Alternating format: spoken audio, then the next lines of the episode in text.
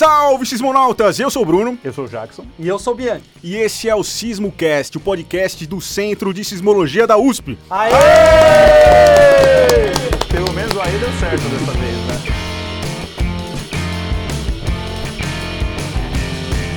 Beleza, gente? Um prazer estar aqui de novo com vocês nessa tarde fria em São Paulo, uma semana fria, um mês frio, mas hoje vai ser um tema quente. Quente. Vamos deixar para daqui a pouco. Quero agradecer aqui a presença do professor Éder Molina.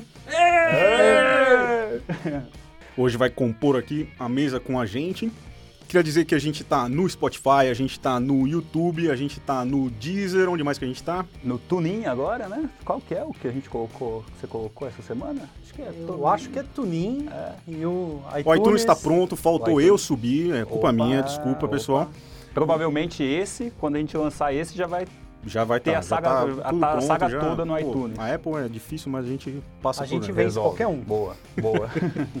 Então, para começar, quero saber quais são as principais notícias e os comentários que a gente conseguiu pegar.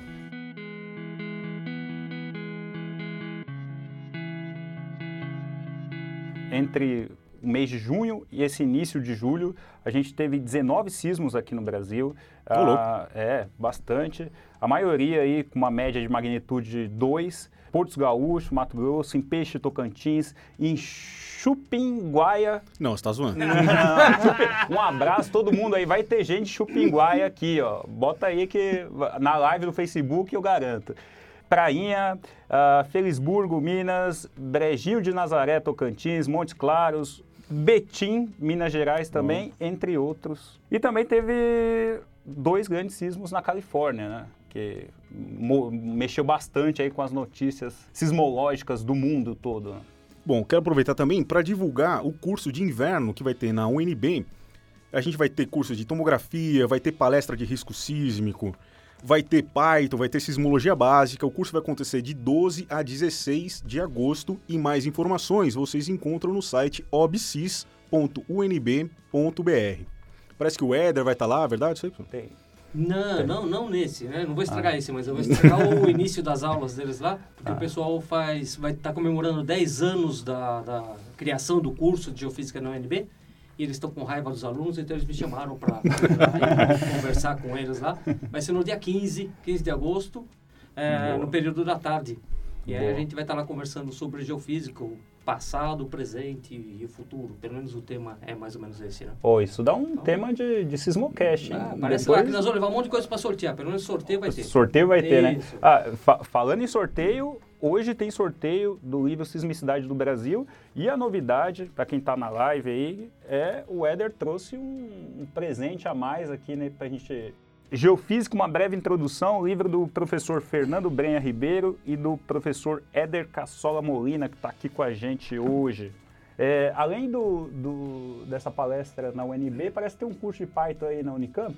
É, vai ter um curso de programação lá na Unicamp, a gente vai dar um pouquinho de Python, um pouquinho de MT, um pouquinho de um monte de coisa lá, eu com o Emilson, né? Um abraço lá pro Emilson. O Emilson vai fazer aniversário esses dias aí então também, então, Pronto. professor Emilson lá Olha aí. Unicamp. Já manda os parabéns. Já meus né? parabéns, já fica aqui ao vivo, né? Boa. E aí vai ter um curso lá de uma semana, Semana da Pátria. Essa Legal. semana, em primeira semana de setembro, para pós-graduação. Dia inteiro, vamos judiar do pessoal bastante lá também. Mas no fim vai ser tudo programando que nem uns diabinhos, você vai ver. Boa. Legal. E a gente teve perguntas do último episódio para esse? Tivemos algumas perguntas, vamos fazer algumas delas. Ah, o Mariano, bicho da geofísica aqui do IAG, mandou logo três. Vamos ver. Tremores que ocorreram no Brasil tem relação com esse da Califórnia? E aí? Essa é a primeira Eu- pergunta. Tá escrito. Bianchi, né? Parece. É, Bianchi, eu Sempre. Bianchi. Esse da Califórnia, ele na verdade é um tremor de borda de placa, então ele é um pouco diferente nesse sentido, mas por ser um tremor eles são meio que iguais. Mas é lógico, lá na Califórnia você tem as placas se movimentando, então você consegue acumular energia mais rápido e soltar. E aqui no Brasil a gente tem os tremores, acontecem menos, uma menor intensidade, mas são, efeitos, são fenômenos parecidos no final das contas. A segunda pergunta do Mariano é: tiveram mais registros de sismos em outras partes do mundo no dia 4 do 7, que foi quando aconteceu o primeiro sismo da Califórnia? Essa eu posso responder, sim. houveram Ah. outros sismos. Essa daí dá para responder Essa sem é fácil, olhar. né? Essa é fácil. É, na verdade, todo dia acontecem sismos em algum Boa. lugar do mundo. Boa. No geral, grandes terremotos podem influenciar, gerar, acelerar outros tipos de, de, de tremores. Essa, esse, na verdade, gerar e acelerar fui eu que, coloquei a adicionei aqui a mais. mais. Eles po- podem ter influência. Um grande terremoto, por exemplo, acelerar alguma Então, outra coisa que poderia acontecer. Na verdade, assim, os terremotos eles têm uma cadência natural para ocorrer, assim. O fato de eu ter um terremoto muito grande, na verdade, ele propicia que se aconteçam as réplicas, que a gente fala que são terremotos menores que acontecem depois. Quanto maior o sismo, maior a quantidade de réplicas, elas estão associadas ao mesmo plano de falha do tremor. Então, se a gente pensar por esse lado, sim. Perfeito. Agora, por um outro lado, a princípio não teria uma relação, assim, quanto mais distante tiver um sismo do outro, é mais difícil você tentar estabelecer qualquer causalidade entre os sismos. Assim. Tá. Então, Tá, perfeito. E essa sequência de eventos não teve nada a ver com a falha de San Andrés, a famosa. né? qual? Com- esses eventos na Califórnia não tem nenhuma relação com a falha de, de San Andrés. Não veio essa pergunta ainda, mas só para deixar claro, né? Que, Ah, eu não fui atrás de olhar. É, não, assim. eles, não ela tem. tá a 150 km de É, distância. exato, mas não ela- tem. É só para deixar claro para o pessoal. que- Sim. Uma outra pergunta, é, o curso de geofísica da UNB tem informação para o mercado do petróleo? Éder, a gente pode sabonetar essa pergunta para você? Olha, eu não, não sou da UNB, Boa. mas é, pelo que eu conheço do curso deles, eles têm uma, uma característica mais para exploração mineral. Eu não conheço, não lembro de ninguém assim que trabalhe com petróleo especificamente. Se tiver, vai ser bem poucos pesquisadores que trabalham com isso. Então, acho que não é a vocação da UNB formar gente para petróleo, né? Cada universidade do Brasil que é da geofísica tem uma vocação, né? Mas eu, eu acho que a UNB, a vocação, se eu tivesse que, que qualificar, é a vocação mais para a exploração mineral. O Kelvin Santos Silva, ele pergunta também pelo nosso Facebook, ao primeiro sinal de tremor, o que fazer? Hum. E aí, Bianchi? Bom, a primeira coisa é corre, né? Mas não, não é bem aí. Eu acho que você tem que tentar ficar calmo, olhar em volta e, se não passar em questão de um, dois segundos, procurar um lugar para se proteger um pouco. Procurar um campo aberto, né, Sim. uma Ah, praça. um- Vo- Você tem um exemplo mesmo da, da- daquele sismo que aconteceu no Nordeste, que o pessoal foi se abrigar embaixo da Ah, marquise foi do Maranhão, do, né? do. Maranhão. Maranhão, né? Então, pô, acho que esse é um exemplo do que não fazer quando acontece Bom, um foi meio tremor. certo, né? É, né? Eles deixaram o prédio, mas estava muito sol, voltaram para debaixo do prédio e ficaram. Então, Ah, não é ideal, Não é assim. o ideal a se fazer, né? A Glaucia Almeida, ela comenta em um, um- um vídeo nosso, ela sobre qu- quando a gente mostrou como fazer a instalação de uma estação sismográfica. Ela colocou, show vídeo, meu filho está fazendo um trabalho sobre terremotos e tsunamis para a Feira de Ciência do colégio. É, escolha dele o tema e a mamãe está aprendendo com vocês. Olha lá, tá? Olha aí. Tá. Já valeu, já valeu esse Já valeu, ganhou. exatamente. Então, Glaucia, se for aqui de São Paulo, se passar aqui por São Paulo, tá super convidado a fazer uma visita aí ao Centro de Sismologia. Traz bolo. Traz bolo. um abraço para você e pro filhão. E para finalizar agora sim a parte das perguntas, o Alan Spadini, ele pergunta de que forma a gravimetria e a sismologia podem ser correlacionadas. Que você tá olhando pra mim? E aí, Éder? Me ajuda aí. É, Vê se ele tá na live, que Cadê ele fala o pra ele ver o, ganhar o livro, ele estuda no livro, ele vai Boa. aprender como é que faz isso aí, né? O Alan é aluno da gente, ele já sabe isso. Ele fez pra provocar, né? É, qualquer método geofísico é, tem correlação com outro método exatamente pela característica geofísica, né? Que é tentar investigar a Terra, né? Claro. Então, do mesmo jeito que a sismologia permite eh, identificar estruturas pela diferença de velocidade de propagação de onda sísmica, a gravimetria vai tentar descobrir essa estrutura pela densidade. Se tiver algum tipo de estrutura que tem um contraste de densidade e tem um contraste de propagação de velocidade de onda sísmica, essa vai ser eh, facilmente correlacionada. Os dois métodos vão se complementar para tentar resolver o problema, né? E tem vários é, várias estruturas que respondem é, nesses dois métodos, né? Então, claramente dá para fazer, dá para trabalhar com as duas coisas. é, e é até importante, né? Sim. Legal. Quanto mais método você tem, mais você fecha o espaço de soluções, né? Então, a geofísica normalmente trabalha com vários métodos. Né? Bom, vamos então passar para o nosso tema principal de hoje, nessa tarde fria, um tema bem quente que é debatendo a Terra plana.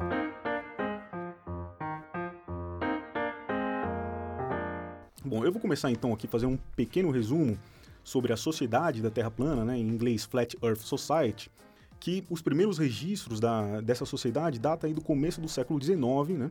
Tinha um inventor inglês chamado Samuel Hallbottom, que é, começou a escrever sobre a Terra plana e as teorias dele eram baseadas na interpretação literal da Bíblia, né? então tinha aí algum fundamento é, religioso.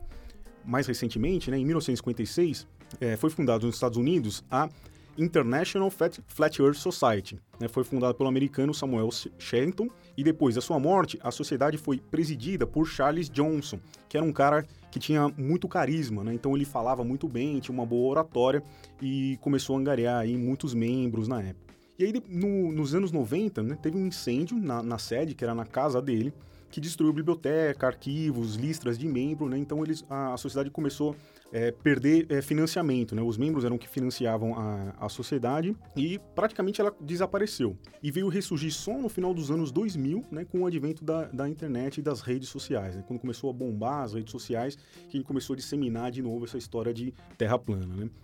Então, só um dado, antes da internet, né, demorou 15 anos para a sociedade lá da Terra Plana conseguir 3.500 membros.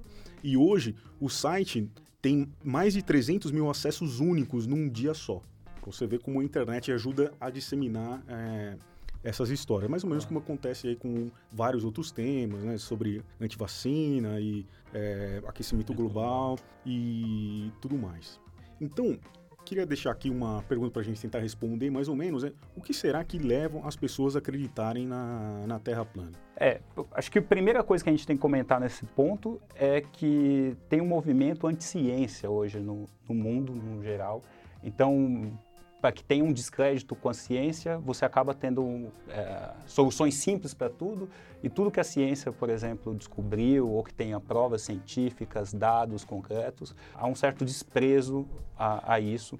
Então, acho que tem um primeiro ponto nessa história aí de, de descrédito da ciência. O segundo ponto que as pessoas estão encontrando, por exemplo, num, num, semelhante, uma ideia que num primeiro momento poderia ser absurda, e quando você começa a falar com, essa, com outras pessoas que têm mais ou menos uma ideia parecida, essa sua, sua ideia acaba ganhando força, então acaba rolando uma polarização em grupo, que, que é aquele fenômeno que quando a galera compartilha opiniões próximas, elas acabam reforçando ideias de uns dos outros. E acho que também vale uma, uma certa reflexão nesse ponto, a comunidade científica no geral, porque quando alguém vem falar, por exemplo, de terra, plana, de terra plana, acho que tem um primeiro impacto assim de uma certa até arrogância científica de não tentar explicar ou tentar conversar. Eu sei que muita gente quando tem já essa, essa opinião formada sobre a Terra plana, é muito é praticamente impossível você convencer do contrário, né?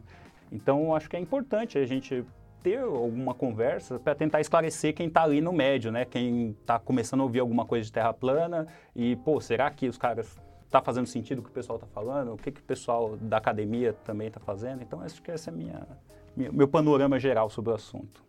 Meio que do meu lado, eu acho que a, essa ideia de terra plana surge da interação das pessoas na internet e de realmente, não sei, achar realmente uma boa palavra para isso, mas de tentar ir atrás do que já está bem estabelecido, assim. Tipo, uma pessoa fala, a outra vai com ela e a, daí a terceira já está junto. Então eu acho que falta um pouco também nas pessoas um pouco de senso crítico, de conhecimento, de levar o que aprende para a escola para dentro de casa. Boa. E não deixar só o conhecimento lá dentro da escola, onde entra por uma orelha e sai pela outra, e a hora que chega na rede social, ouve alguma coisa, e daí uma vai com a outra, a hora que você vê, você tem lá 300 mil pessoas acessando o site todo dia, assim. É lógico, eu, assim, eu posso, como cientista, um pouco gastar meu tempo tentando explicar, mas a pessoa tem que querer ouvir, claro. e é lógico, eu não vou ter o meu tempo infinito, porque se eu for ficar claro, explicando que a Terra claro. não é plana, a gente não vai andar para frente um pouco. sem dúvida. Então eu acho que é, é muito um, um fenômeno social para mim, e principalmente, assim, você vê que em 300 mil acessos aí, por dia é um fenômeno não, não quer dizer que não quer dizer que o cara é terraplanista, né? Eu acessei tá essa semana para saber sim, é, mas... Exato. Sim, mas eu não sou terraplanista. Ah, mas mesmo assim, que seja 10% disso. É. Claro, claro. Só para ficar claro, acho que aqui na mesa não tem nenhum terraplanista. Não, a mesa é plana. a mesa é plana. mas já a Terra. Boa. É Aí já ah, é tem até um. Quem está na live, a gente já tem até um monitor aqui com um exemplo aí. É, você falou, inclusive, do diálogo e tal, e é muito complicado porque você não pode conversar com o cara, né, com a pessoa que, que é terraplanista ou que está em dúvida ainda, mostrando mais evidências, pelo menos na minha concepção, porque Sim. o cara já refutou 1.200 anos de evidência. Claro. Então você não vai tentar convencer o cara com mais uma evidência. Sim, sim. Então acho que o diálogo tem que ser em, Ah. em outro sentido mesmo. Sim, mas, mas também a gente vê isso, por exemplo, na, a gente tem uma polarização política hoje muito grande, né? Então, na- nas eleições, por exemplo, quando você não concordava com o outro e você acabava indo para um embate mais quente, isso normalmente acabava as duas pessoas fixando mais a, a ideia. Quem está tentando convencer que está certo e quem estava tentando, na verdade, quem seria convencido tem certeza que aquilo também não não está certo. Então, acho que isso ajuda com a polarização também nesse sentido. Por isso que eu estou tentando ser mais suave, estou tentando ser um apaziguador. E aqui a gente pode ter opiniões distintas também. Acho que é até importante para a conversa. Acho que isso é legal. Você, por exemplo, professor Éder, você já teve alguma experiência com um terraplanista assim, algum curso que você deu, sei lá, fora Sim, daqui? sim. Já dei um curso para professores de primeiro, segundo grau, né, de ensino fundamental e médio, e um deles era terraplanista. né? Um professor do. Um professor. Uhum. E foi uma surpresa, eu não esperava, né? Ah, um terraplanista ali, convicto, né? Respeito a opinião dele, respeito o meu respeito. Cada um pode acreditar no que quiser, não tem problema nenhum quanto a isso. Agora, o problema é que é difícil argumentar, porque Claro. Você não vê argumentos, na verdade. Né? O que deu para perceber, ou pelo menos a minha impressão que ficou, é que é, as pessoas normalmente se escondem atrás de um jargão que já está pré-estabelecido, falam alguns termos, então falam o nome de uma glândula de uma ave lá do galo, que aquilo é que ajuda a provar que a Terra é plana, fala estrela polares, fala não sei o quê. Então já tem um certo conjunto de, de, de, de coisas pré-estabelecidas. E aí, na hora que começa a falar daquilo, parece que as pessoas que estão em volta falam, poxa, mas ele usou um termo técnico muito avançado, provavelmente ele sabe de alguma coisa, então deixa eu ficar quieto, porque eu não sei o que é aquela glândula do galo, o que que é aquela tal da Polaris que ele está falando. Então a pessoa acaba... Então a impressão que eu tenho é que as pessoas se escondem atrás de um certo jargão para poder tentar eh, demonstrar que conhece alguma coisa sobre aquele assunto, né? E toda, toda a discussão que nós tentamos ter foi, foi infrutífera, né? Discussão no bom sentido, né? Sim, Toda a argumentação Uhum. que se tentou fazer não, não levava a nada, porque se tentava falar, não, mas e o satélite? Não, não existe satélite. Uhum. Bom, mas e o homem? Não, o homem nunca foi para a Lua. Não, mas eu... Então tudo que você falava simplesmente era refutado assim, não, não existe essa coisa. Mas como não existe, né? Não, não, e o satélite que filma a Terra lá de cima? Que... E os astronautas tiraram a foto? Não, os astronautas nunca foram lá para cima. Aí chega um momento que não tem mais como argumentar, porque qualquer coisa que você falar é, é denotada como mentira mesmo. Fala, não, isso é mentira, né? É, então como é que eu vou argumentar, né? Então se eu falar que tem uma onda sísmica que se propaga em Europa, vai falar que é mentira também, que de repente o Centro de Sismologia está fraudando os dados para poder é, comprovar que a Terra não é plana, né? A pessoa não disse isso, mas estou fazendo uma extrapolação Ah, disso, né? claro. Porque se não tem astronauta que tirou foto, não tem satélite, não tem isso, não tem aquilo... Do que que tem então? é, então, o que que tem? Não, só o que favorece a minha teoria. Tem a tal da estrela polares, tem a tal da glândula do galo lá, tem um o. Essa é boa, hein? Então aí fica difícil é, manter um diálogo, né? Para poder tentar entender, olha, então me explica o porquê que você acha que ela é plana, eu tento te explicar o porquê que eu acho que não é e a gente tenta dialogar, né? É, parece que esse diálogo não é possível, não sei, eu, eu não consegui até Entendi. agora. Acho que aproveitando esse, esse comentário, tem um, um documentário hoje na, na Netflix, é, Behind the Curve, acho que em português está como A Terra é Plana lá na Netflix, e eles mostram justamente o- como os terraplanistas pensam, eles mostram até algumas tentativas de experiências para provar que a Terra é plana. As duas que eles tentam no documentário, obviamente, dão errado, mas está lá uma visão mais humanista e também com a comunidade científica com contraponto, com algumas autocríticas da comunidade científica. Então acho que é um, um documentário aí que vale a pena. Uma das coisas que eu vi também, lendo sobre isso, se a gente não consegue convencer né, o cara com, com argumentos, nada disso, a gente tem que reforçar o pensamento científico, que é qualquer teoria pode ser levantada, né? e ela só vai ser sustentada com experimentos que podem refutar ela ou não. Então você pode levantar uma teoria de que a Terra é plana e aí você faz, cria um experimento, ah, deu certo, deu errado, então essa teoria vale ou não vale. Tem, tem mais um detalhe, né? Quando você faz uma teoria para alguma coisa, além dela explicar o que você está vendo, ela prevê algumas coisas, Uhum. né? Então, nós estamos fazendo mais 100 anos do, da observação do eclipse lá por Einstein, né? Uhum. Então, quando ele colocou aquela teoria da relatividade para explicar aquela a deformação do, do, do espaço-tempo e tudo, é, aquela teoria explicava algumas coisas e ela previa que se isso aqui fosse verdade, a luz ia desviar tal. E aí o pessoal, depois que ele foi lá, fez a observação e aí comprovou aquilo. Então, Validou uma boa mais. teoria explica não só o que você está querendo mostrar agora, mas ela te permite prever algumas coisas. Uhum. E aí isso daí também é uma- um ponto que reforça a teoria ou que derruba a teoria depois. Olha, você preveu que ia acontecer isso. A hora que chegou lá, não, não aconteceu, então tem alguma coisa Refutando, errada com isso. uhum. Nós vamos precisar reformular isso, reavaliar ou abandonar a teoria, sei lá, né? Então isso é importante também, né? Não só explicar aquele fato pontual que você vê, porque pontualmente você pode até explicar alguma coisa com uma teoria bem simples, né? Uhum. Mas ela tem que ser extensível a alguma coisa que você ainda não viu. Ela tem que permitir você prever algumas coisas que estão para acontecer ou que você pode observar em outros locais. E aí, se ela não conseguir explicar aquilo, ela provavelmente não é válida. Vamos então por umas perguntas de uns sismonautas, ainda nesse tema da Terra plana, para ver se a gente consegue explicar o que, que você tem aí, Jackson. Então, começar com com o Brandon Lee. Ele mandou no nosso Instagram. O logo do Centro de Sismologia não é terraplanista? Já solta polêmica no ar. É uma oportunidade Nossa. para explicarmos o logo do Centro de Sismologia. Cara, uma vez alguém me perguntou se eram as pirâmides do Salomão, com tesouro.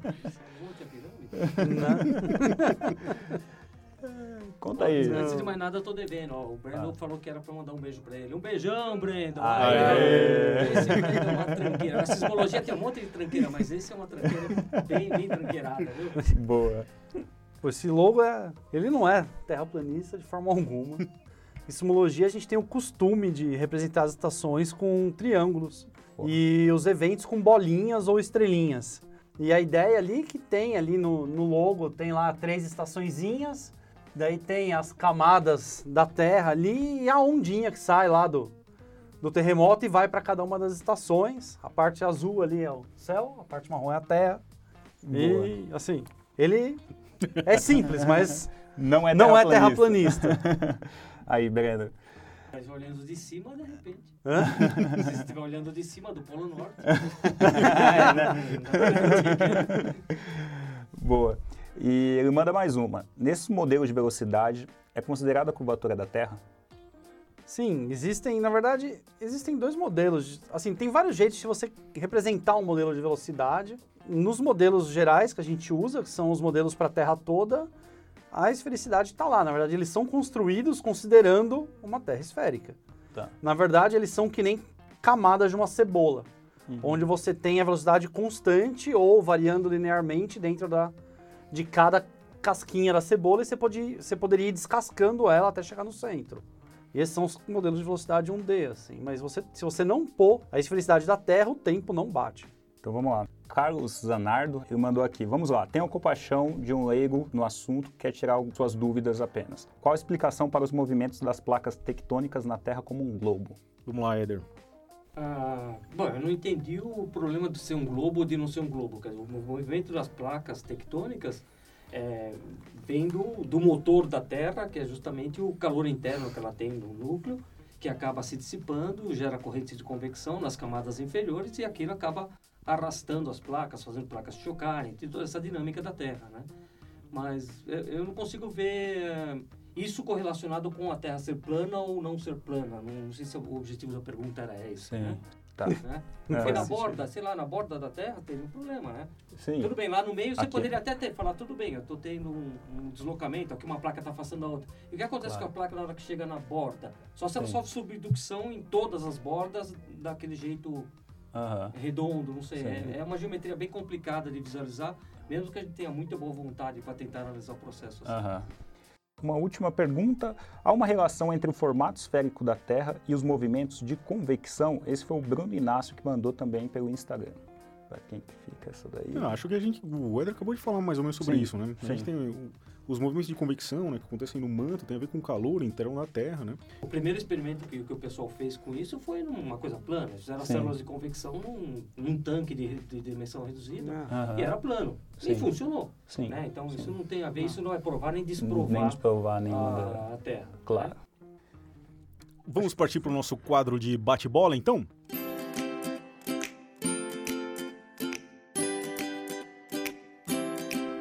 Vamos lá pro tremenda conversa. Tá preparado, Eden? Aqui é o seguinte, nesse não. não- nesse quadro aqui eu vou fazer uma pergunta, várias perguntas e a resposta tem que ser rápida, tá? Um bate-bola bem rápido aqui, não precisa se alongar muito.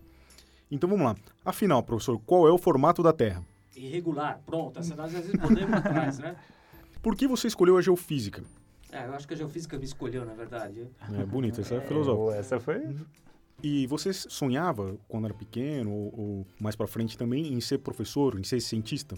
Bom, é, professor não, mas cientista sim. Né? Naquela época a gente tinha... Nas bancas de jornais vendiam uns kits bem interessantes da Funbeck chamados Os Cientistas.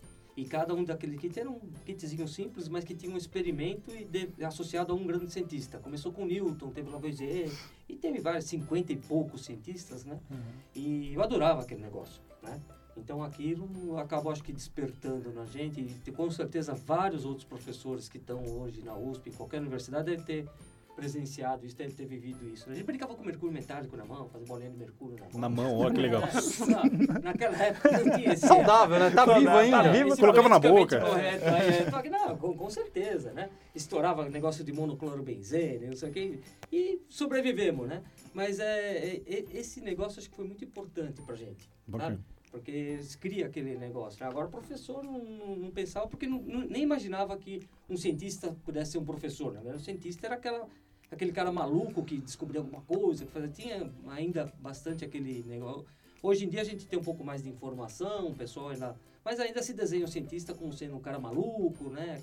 Mas naquela época era mais ainda, né? Então, professor não, mas cientista sim. Cientista eu queria ser. Além de astronauta, corredor de Fórmula 1, que eram as coisas. Jogador do. Corinthians. Não, Jogador não, não, do- é. nunca desci tão baixo assim. Que, aliás, é de revelação no futebol da geofísica, hein? É, nossa, garoto Dória. Garoto. Dória. Anota esse nome. Nunca critiquei. né? Nunca critiquei. Bom, teve um professor que marcou. Puxa, teve um que me marcou, que ele me reprovou em cálculo 3. Foi o único pau que eu tomei na faculdade, foi o Cláudio Possani, né? Mas um excelente professor, o melhor professor de matemática que eu tive até hoje. Só que o nível da prova era compatível com ele, não comigo, né? Então, né? Mas aqui no IAG teve, o professor Vladimir me marcou. O professor Vladimir realmente é, é uma coisa fora, um ponto fora da reta, realmente, Uhum. né? Mas eu tive vários outros excelentes professores aqui dentro do IAG. E qual foi o maior desafio da sua carreira até hoje? É, tá aqui com vocês, né? aqui. Ninguém merece uma coisa dessa. Vamos lá. Qual- como você vê, né, qual a importância do geofísico no Brasil? Ah, o geofísico é muito importante, porque é, nós estamos numa crise bem, bem ruim, mundial, né? Mas estamos saindo do fundo do poço. E com certeza, agora, na hora que o cara precisar investigar jazida subterrânea, de, seja de água, seja de poluição, seja de minério, seja de petróleo, precisa de um geofísico do Brasil, né? É, o- a coisa que é mais clara que a gente vê nisso, por exemplo, é o campo magnético. O campo magnético no Brasil é muito diferente do campo magnético em qualquer outro lugar do planeta. E aí, a hora que você pega um especialista canadense, um especialista australiano, que é o cara que conhece, que tem todo o expertise nesse negócio, e você traz o cara aqui para dar consultoria, o cara olha aquele mapa, coisa, what the fuck is this? o cara não, não consegue Sim. fazer a análise. Por quê? Porque ele está acostumado com um campo que tem uma característica muito diferente do campo no Brasil, por exemplo, e na hora que ele vem aqui, a gente tem que acabar ensinando para ele como é que se faz, né? Uhum. Então, tem muitos aspectos da geofísica brasileira que é o, o geofísico brasileiro é que vai lidar muito melhor com aquilo. Então, ele é fundamental, tá? A gente está numa fase de vacas magras aí, mas a gente vai sair disso. Tomara. E a última pergunta é: qual é o futuro da geofísica no Brasil para você? Eu acho que o futuro da geofísica vai passar por isso, vai passar pelo profissional geofísico se consolidando, ele é, ocupando o seu espaço, que tem um espaço muito importante para ele. O geofísico é bastante importante para até para a soberania nacional, para manter a nossa eh, soberania. E tenho certeza de que o geofísico vai ter um papel bastante importante daqui para frente, como teve já um, um passado não muito remoto, né? E agora a gente está enxergando as coisas meio esfumaçadas por causa dessa crise mundial que está tendo, Sim. crise de vários, em vários sentidos. Mas com certeza o geofísico vai exercer um papel muito importante daqui para frente. Quem viver, verá. Boa. E última pergunta do Bruno. Tem ainda uma filosófica para a gente tem- encerrar, sempre né? tem a letrinha miúda, né? O que é a geofísica para você? Puta, geofísica pra mim é tudo, cara. A geofísica foi o que me tirou, que fez eu pendurar dois outros diplomas na parede e largar toda a minha vida e, e percorrer esse caminho. Então a geofísica é, pra mim é, ela é tudo. Né? Tem, é claro, tem a família, tem os amigos, tem tudo, né? Mas assim, questão de se eu pensar em, em carreira, em profissão, a geofísica fez toda a diferença do mundo pra mim, né? Se, não sei onde é que eu estaria se não fosse a geofísica. Quem sabe no Corinthians. No Corinthians, né? É. sem dúvida. Tá vendo só? Boa, Éder. Tá na hora do sorteio? Tá na hora do sorteio. Achou que não ia ter sorteio?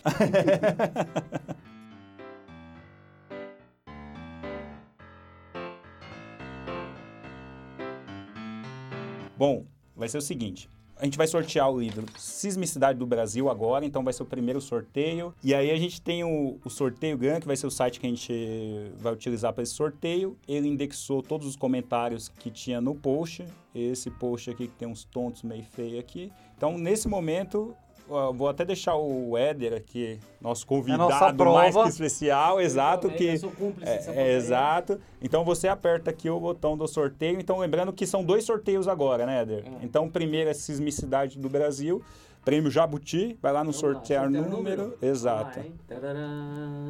Número sorteado 54 de 73. Boa. 54.